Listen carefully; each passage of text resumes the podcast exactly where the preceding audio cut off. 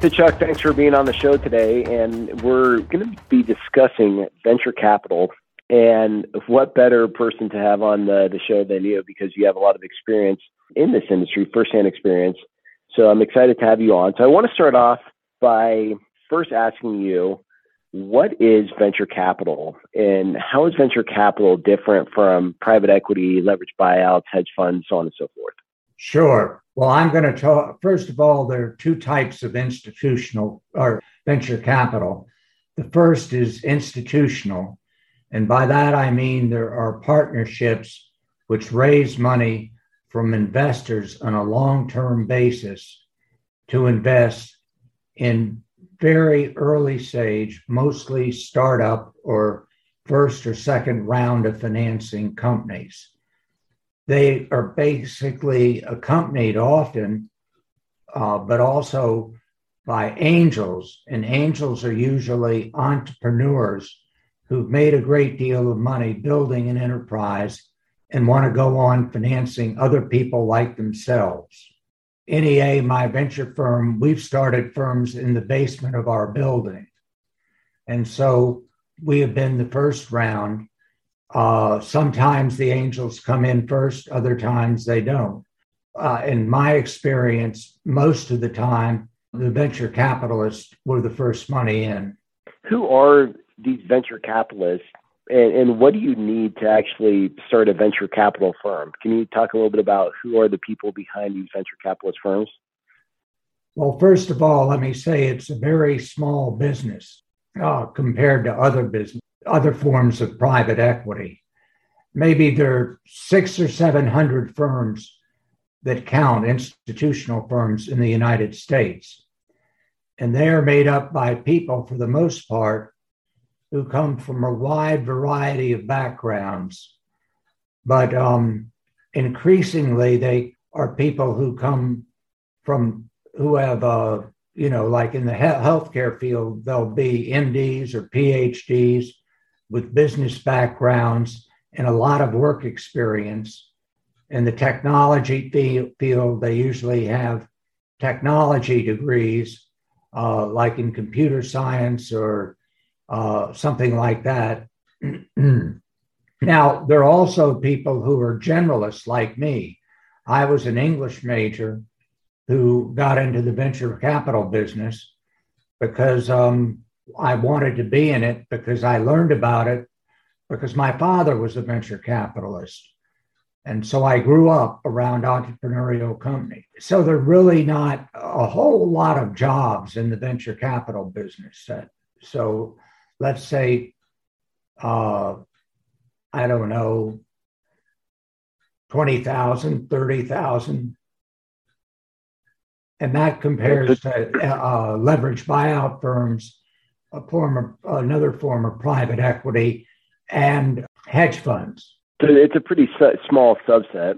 Um, and so what you're saying basically is venture capital firms focus more on early stage businesses or startups versus um, private equity firms or leverage buyouts where they're they're buying more established companies with uh, cash flow, recurring well, let, cash flow. Let me uh, go into leverage buyouts. Basically, in a leverage buyout, historically, and I go back to the very start of that business, leverage buyouts are where you have people with financial backgrounds and they'll go into established businesses and sell off divisions that aren't making money or sell off lines of business that don't fit strategically or sell off uh, assets uh, like buildings the company owns and then focusing the business and expanding it and your time horizon when you invest in a leverage buyout is three to five years with more emphasis on the three years Okay. Hedge funds are an entirely different type of thing. And most hedge funds are based on mathematics. Now, a, he- uh, a hedge fund for program trading only holds a company's securities for 16 seconds. And sure. they will short it or go long. Uh, and uh, they'll have a variety, they tend to attack people with very strong mathematical and statistical basis, and uh, it's a lot of trading. Now, there are a few only long only hedge funds, but the vast majority are as I've described them. Got it. Okay. So there are three totally different activities, It all lumped yeah, under like- one word or two words called private equity. Okay.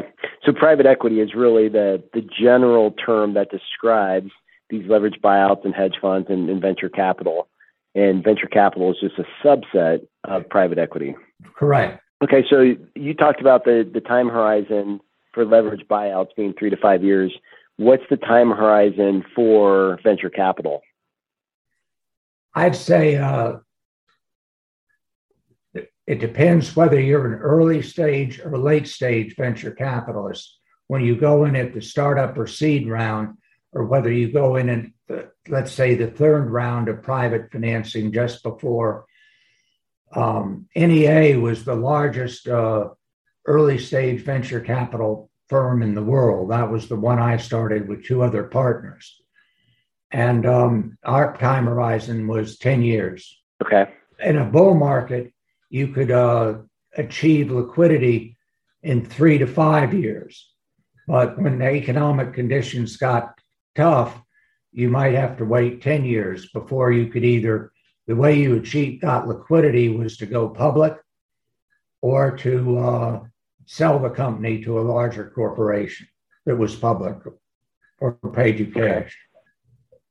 Now, the failure rate's got to be pretty high for these um, early stage, late stage stage businesses compared to leverage buyouts that have maybe a little bit more of a historical track record as a business. Um, so, with that in mind, what types of returns do venture capitalists typically expect on their investments? Well, one in 10, you hope to be what I call a super home run.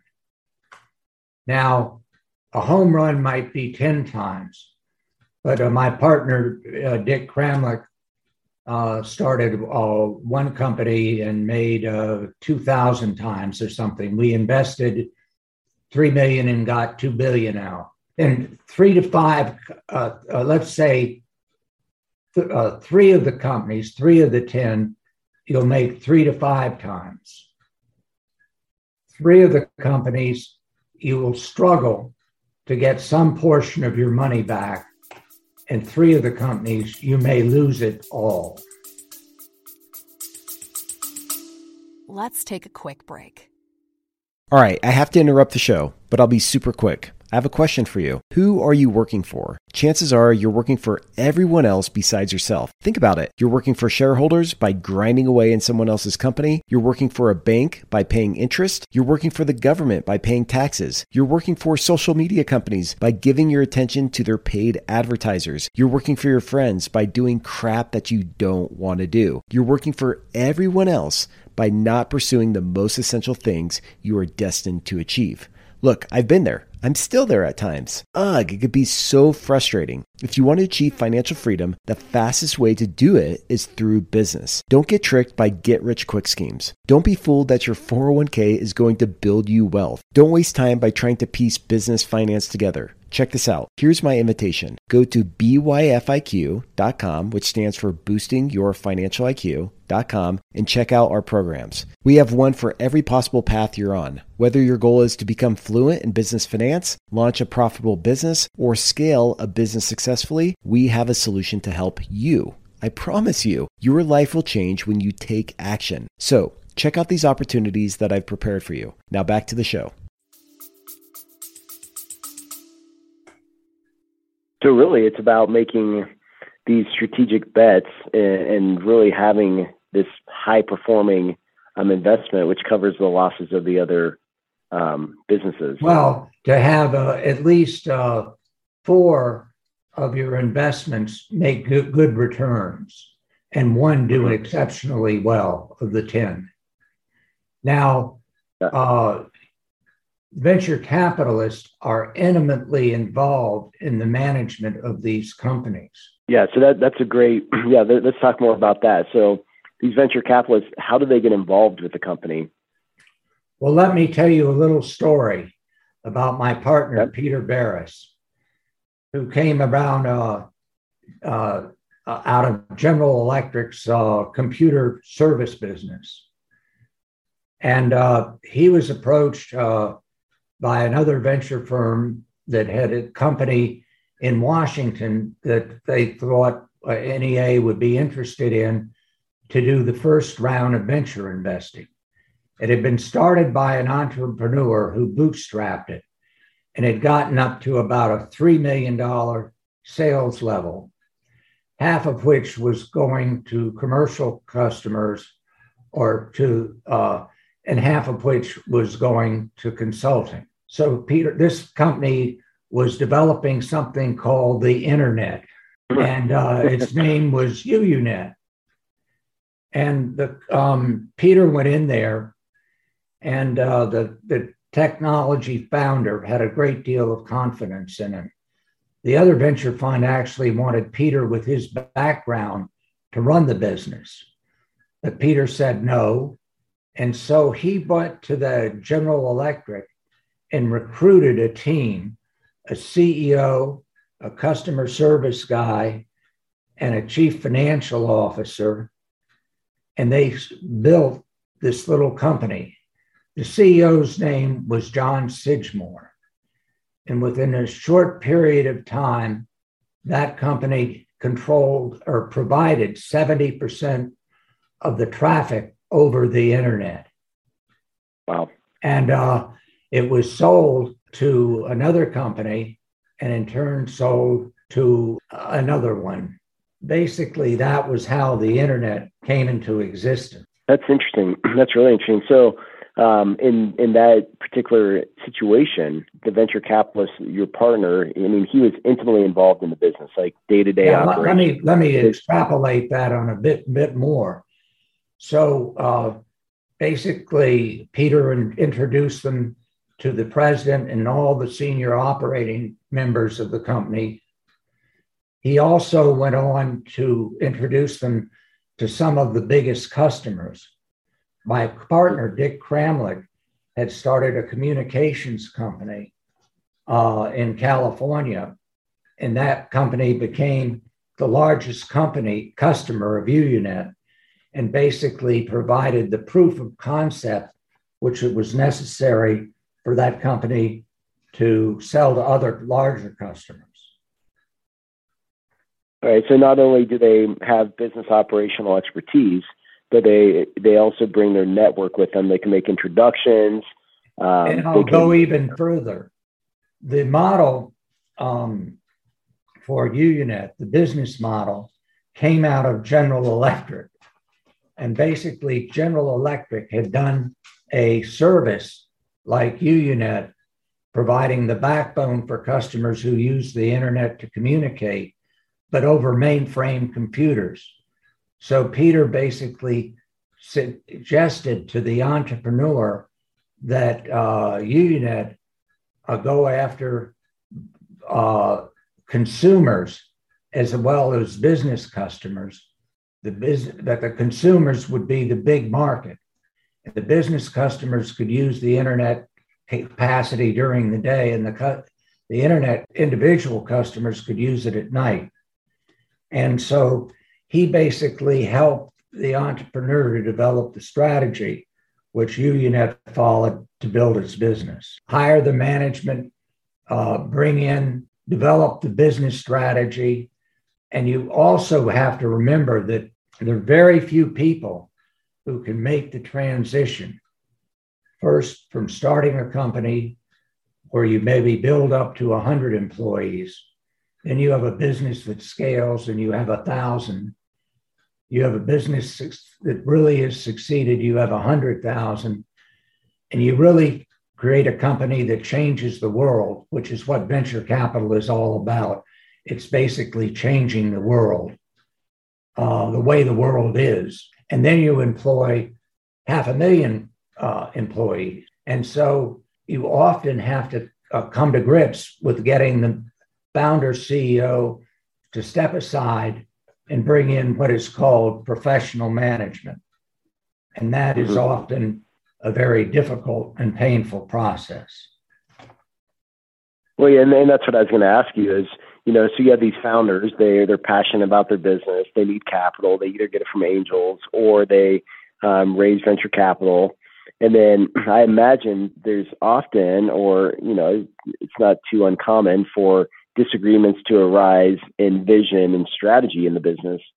So how does that work? You know, if if a venture capitalist says, "Hey, look, I put a bunch of money into the business. I think we need to go this direction," the founder says, "No, I think we should go that direction." Um, how does that get resolved, and, and who ultimately has to say? Well, um, first of all, venture, venture capitalists seldom have majority control, as opposed to leverage buyouts. But what they do is they operate in syndicates that do have majority control. So, a certain uh, extent, venture capitalists don't dictate to entrepreneurs. They're part of a board uh, that consists of other venture capitalists and usually industry experts that have been attracted by both the entrepreneur and the venture capitalist. And the board will make decisions. And, you know, when we would invest in a company, we would always sit down with the entrepreneurs. First of all, you're not investing with someone with a college degree that walks off the street.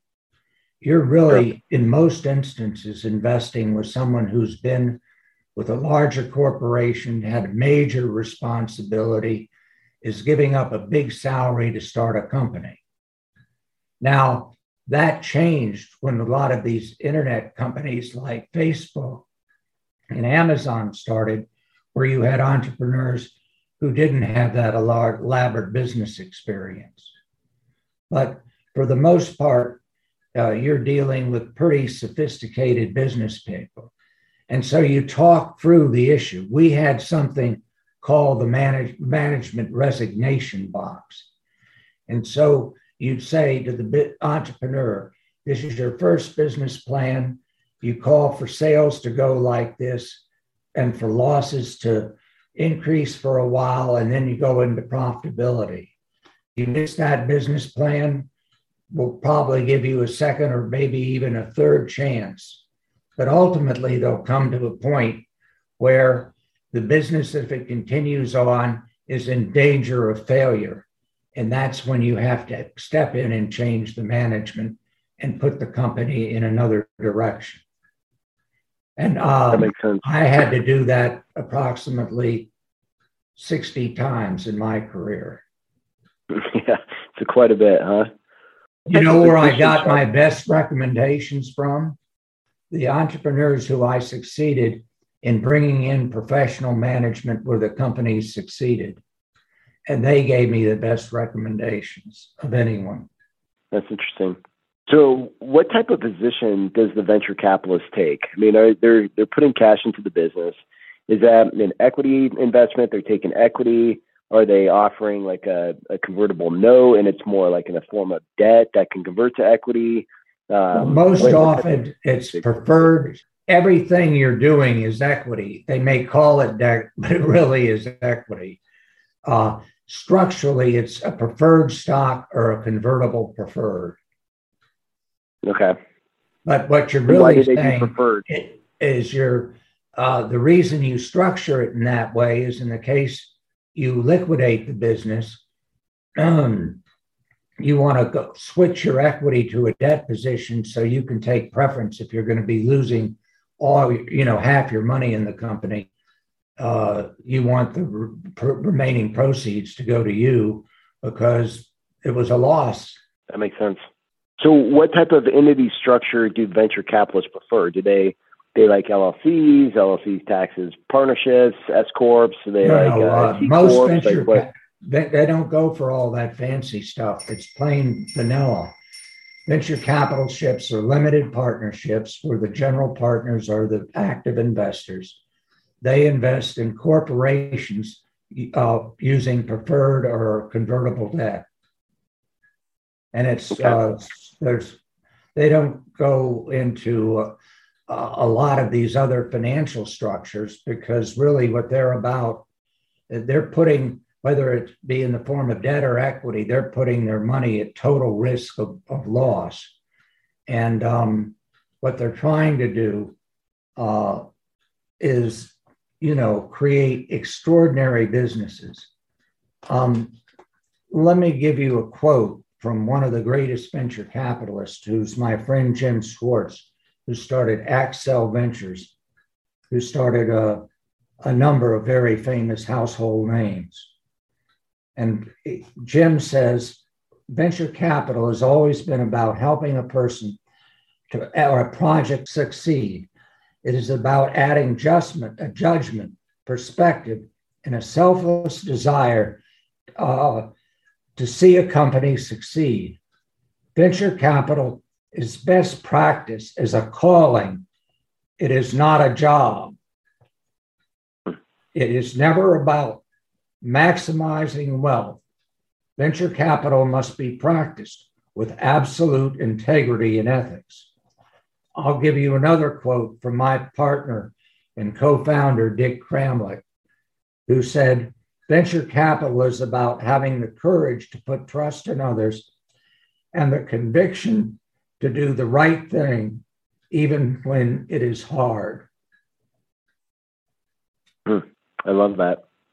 And I love how that ties into what you said earlier, where venture capital is uh, it's it's about changing the world. It's not about just earning these meager returns or, or trying to earn a buck here and there. It's really about building companies that that's going to change the world forever in some way. Well, let me just talk about NEA, balloon angioplasty, the cloud, SaaS, the internet, um, uh, uh, for-profit medicine that took 60 or 70% out of total healthcare costs, um, uh, atherectomy, uh, you name it. Um, the world we know today was created by venture capitalists because, first of all, uh, it's not a new business. It goes back a long, long, long way. Um, uh, let me give you some examples where people were using risk capital, where in essence, you'd put a person in uh, like a board of directors it goes back to the Phoenician trading voyages in 2000 BC, where a group of Phoenician investors would put someone on board a ship and send them to England. And the man, the people who ran the ship would get 20% of the profits and they'd get 80%, but they'd have someone watching the voyage and the crew while the ship was uh, going along. And then you had exploration venture capital, which is what I call backing Christopher Columbus and Marco Polo, same sort of thing. And then around 1800, a group of merchants in Baltimore, merchant banks in England, started funding things like the railroad, the China trade on the same type of basis. And then you have uh, whaling voyages, all of which were financed in the same way with the capital sort of getting 80% and the people who ran the boat getting 20%. In 1880, a guy by the name of Andrew Mellon, uh, who's, you you, know, the famous Mellon family of the Mellon Bank, put $200,000 in to start four companies Gulf Oil, Carborundum, General Reinsurance, and Alcoa Aluminum. In 1902, an angel by the name of Lucius Ordway founded 3M. An angel by the name of Sherman Fairchild helped to start IBM, and a group of angels uh, working in a club in Rochester, New York, started George Eastman's Eastman Kodak, which created photography as we know it today. Bessemer Securities of the Phipps family that was he was a very wealthy partner, I think, of Andrew Carnegie. Started in 1911. My father went to Laurance Rockefeller, who started his business as a part of the Rockefeller family effort in 1938. Laurance started such companies as Eastern Airlines, McDonnell Douglas, Thiokol, before he went on to help starting Apple and Intel. Warburg Pincus and J.H. Whitney, started by wealthy families in 1938. Then in 1946, this Frenchman, who'd been very important uh, in the Quartermaster Corps in World War II in the US, started a company called American Research and Development. And that gave birth to institutional venture capital, where a group of partners, highly experienced, would get together and then go talk to wealthy families, insurance funds, and eventually pension funds who came to provide billions of dollars to what is now called the institutional venture capital business. So it's an old, old business. No one has ever gone and studied it and put together the entire list of companies that were financed by venture capitalists or angels since the beginning of this country that I think it would be astounding. And no one in the political arena knows anything about what I'm talking about. Yeah. And I mean, how critical venture capital and how critical venture capital has been to uh, to transforming the world, like you're talking about. I mean, it's been around for a long time, and it's a you know, it, it's not just the financing, but it's also the expertise that these individuals bring to these organizations that you know is so transformative. That is correct. So, what, what types of companies do venture capitalists find attractive and interesting?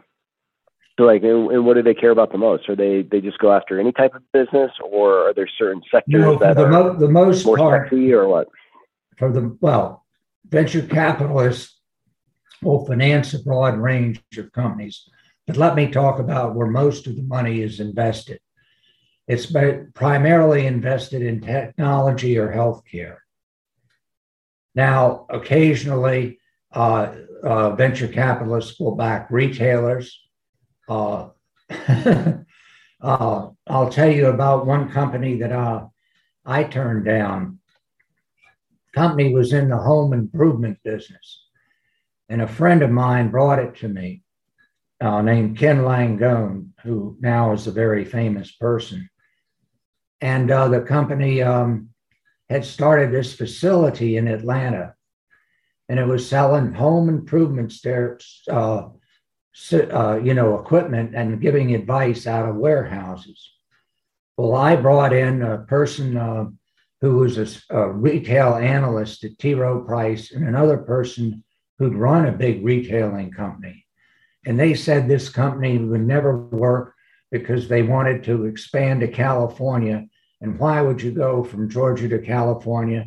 And they'd never been able to duplicate the lease structure.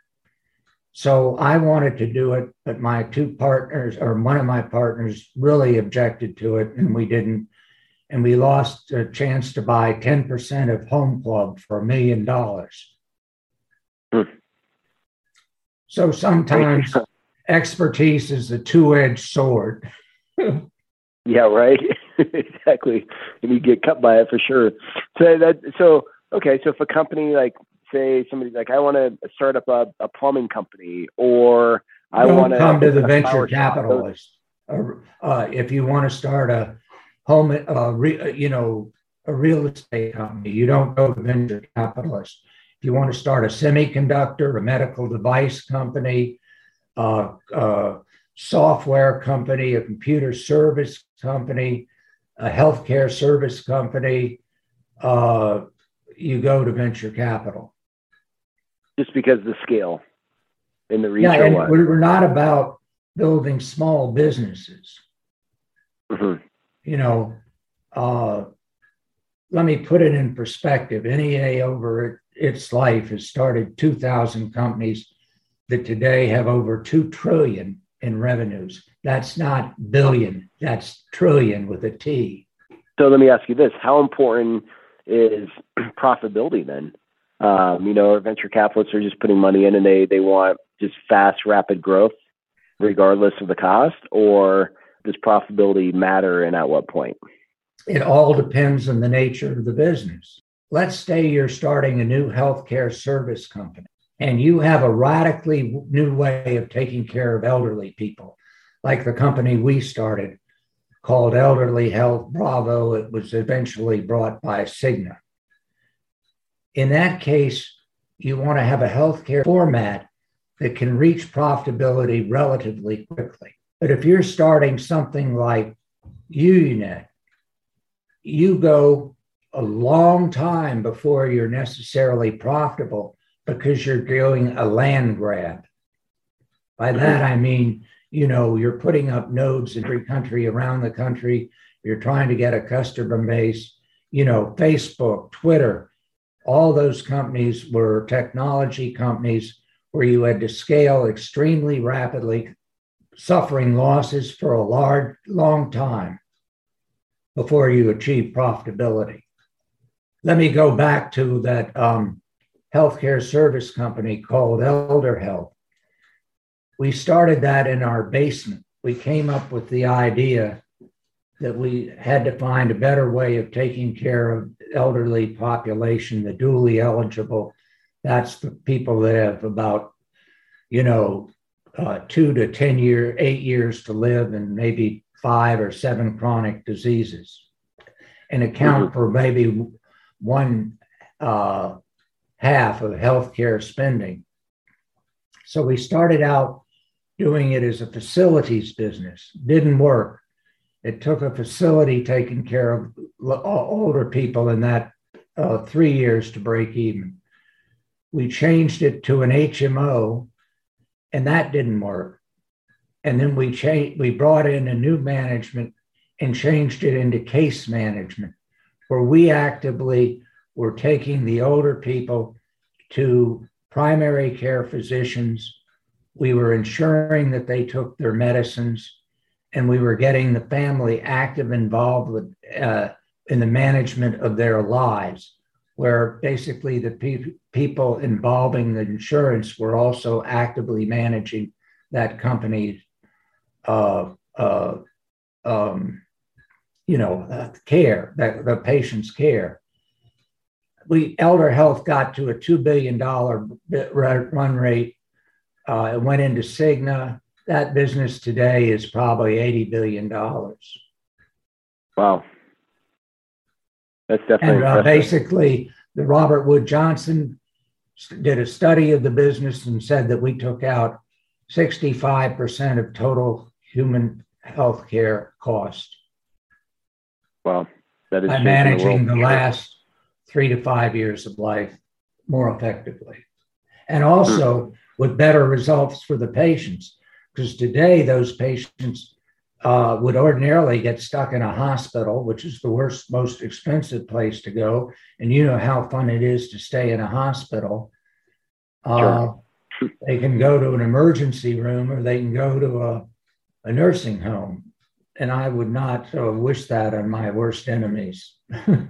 Yeah, exactly. So, what do you think are some challenges that venture capitalists face moving forward? Uh, first of all, you know, it's always management, management, management. Do you have the right people to build the business? Mm-hmm. The second thing is your business real? Or is it someone's dream of reality? Or is it a dream of reality that will come true 15 or 20 years from now, but will never happen today, which is often the case.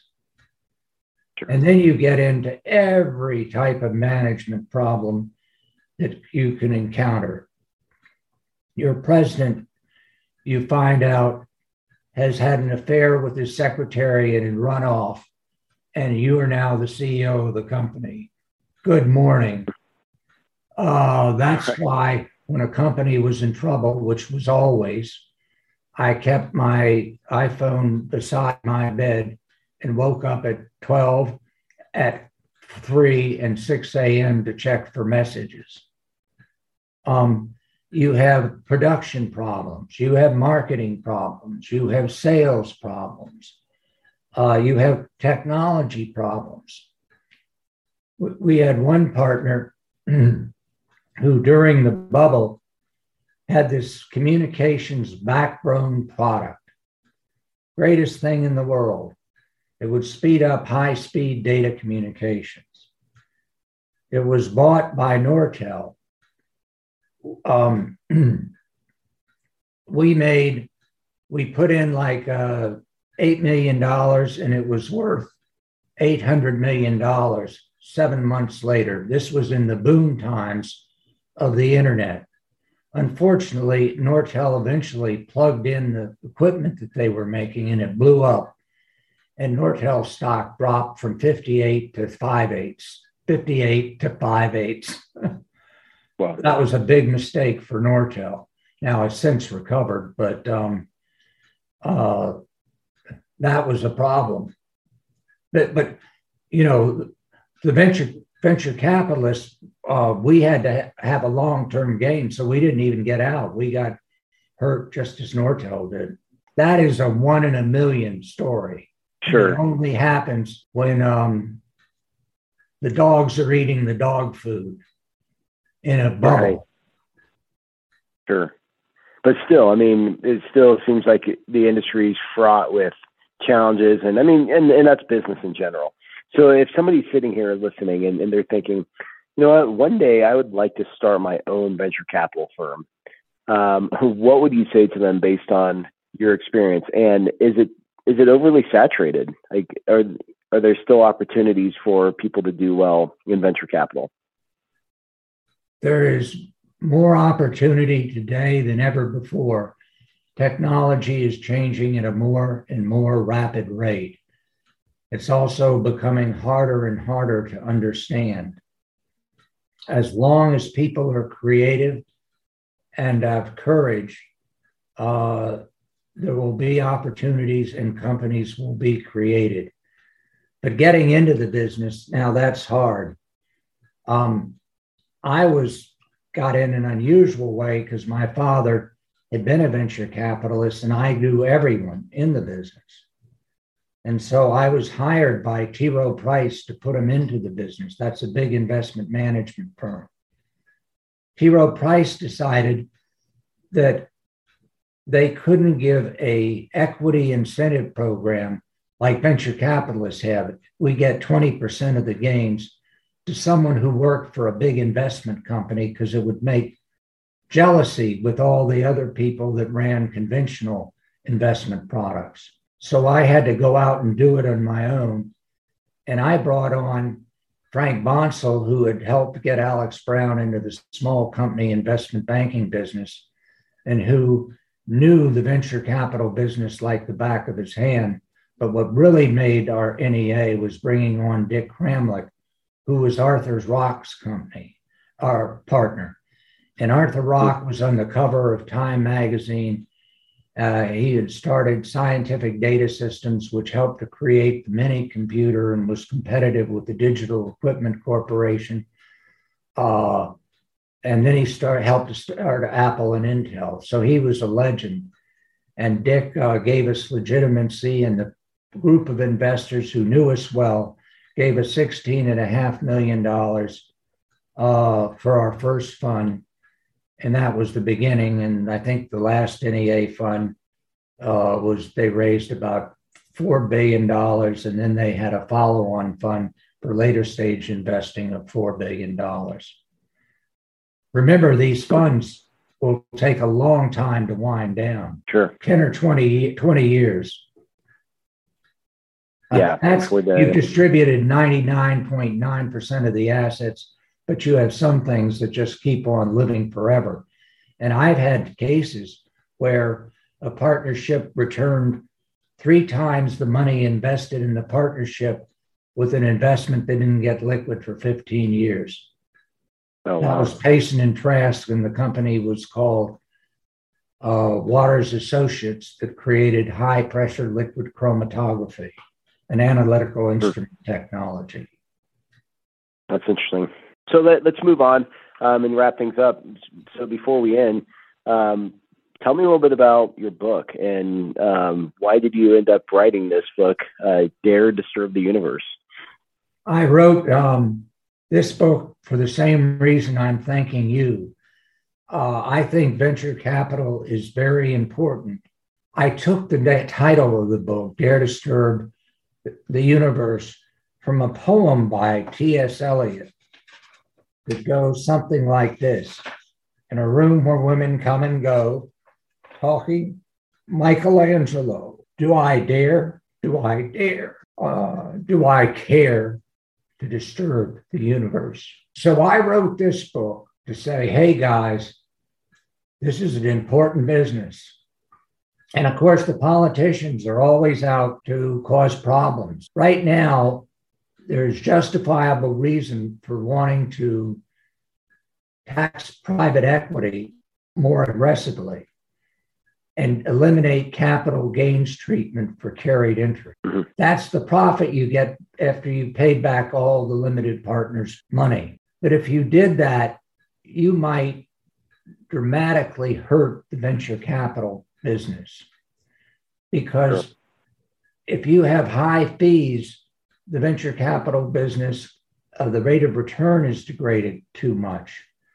And so um, the, the incentive has been long term capital gains. And um, you change that you change the business. But it really is the purpose of this book is to make people aware of what's going on, often in their own backyard, uh, that is going to change the way the world is, done by a bunch of crazy people uh, working out of venture capital firms. No, that's great. So I, yeah, I, I think um, I, I love your just like your purpose and your your mission in life, and and I agree. You know, venture capital and other forms of private equity um, are so transformative in ways that other institutional capital is not. It's not as tra- transformative. You know, I appreciate you coming on. And well, I don't, I don't think, for example, that hedge funds deserve long-term capital gains treatment unless you know they're holding companies for long periods of time. And mm-hmm. um, uh, but um, so I, not all private equity is the same, and they don't they shouldn't be treated the same. Sure, but they should have different treatment. Yeah, because right. there's because they're different business models altogether and different right. risk profiles and so on. You got it. Yeah. Well, no, great. Well, Chuck, you know, like I said, it, I, I really appreciate you coming on. Um, it's great talking to you about venture capital, such an important industry and such an important um, part of our economy and just our world. And um, I just, I really enjoyed hearing your stories and, um, you know, he, hearing your expertise. So thanks for being on the show. Thanks for being a guest. And thanks for everybody joining us today on boosting your financial IQ and learning more about venture capital. Thank you so much uh, for giving me a little platform, and hopefully this will help some people. Absolutely, I, I think they're going to absolutely enjoy it. So, thank you, Chuck. Thanks, everyone. Hey, real quick, if you get value out of this podcast, it would mean the world to me if you would leave us a review. Also, if you want to be featured on the show, send me a recording with your name, your age, where you're from, and your question through a voice note or a video using your smartphone. Then email me the file at hello at byfiq.com.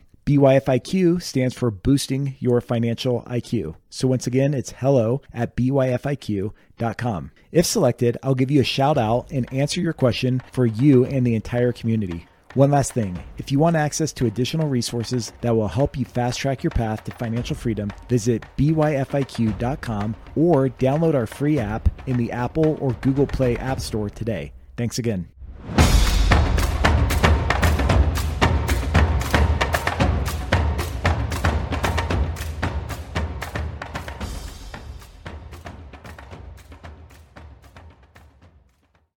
Hey, real quick, if you get value out of this podcast, it would mean the world to me if you would leave us a review. Also, if you want to be featured on the show, send me a recording with your name, your age, where you're from, and your question through a voice note or a video using your smartphone. Then email me the file at hello at byfiq.com. BYFIQ stands for boosting your financial IQ. So once again, it's hello at byfiq.com. If selected, I'll give you a shout out and answer your question for you and the entire community. One last thing if you want access to additional resources that will help you fast track your path to financial freedom, visit byfiq.com or download our free app in the Apple or Google Play App Store today. Thanks again.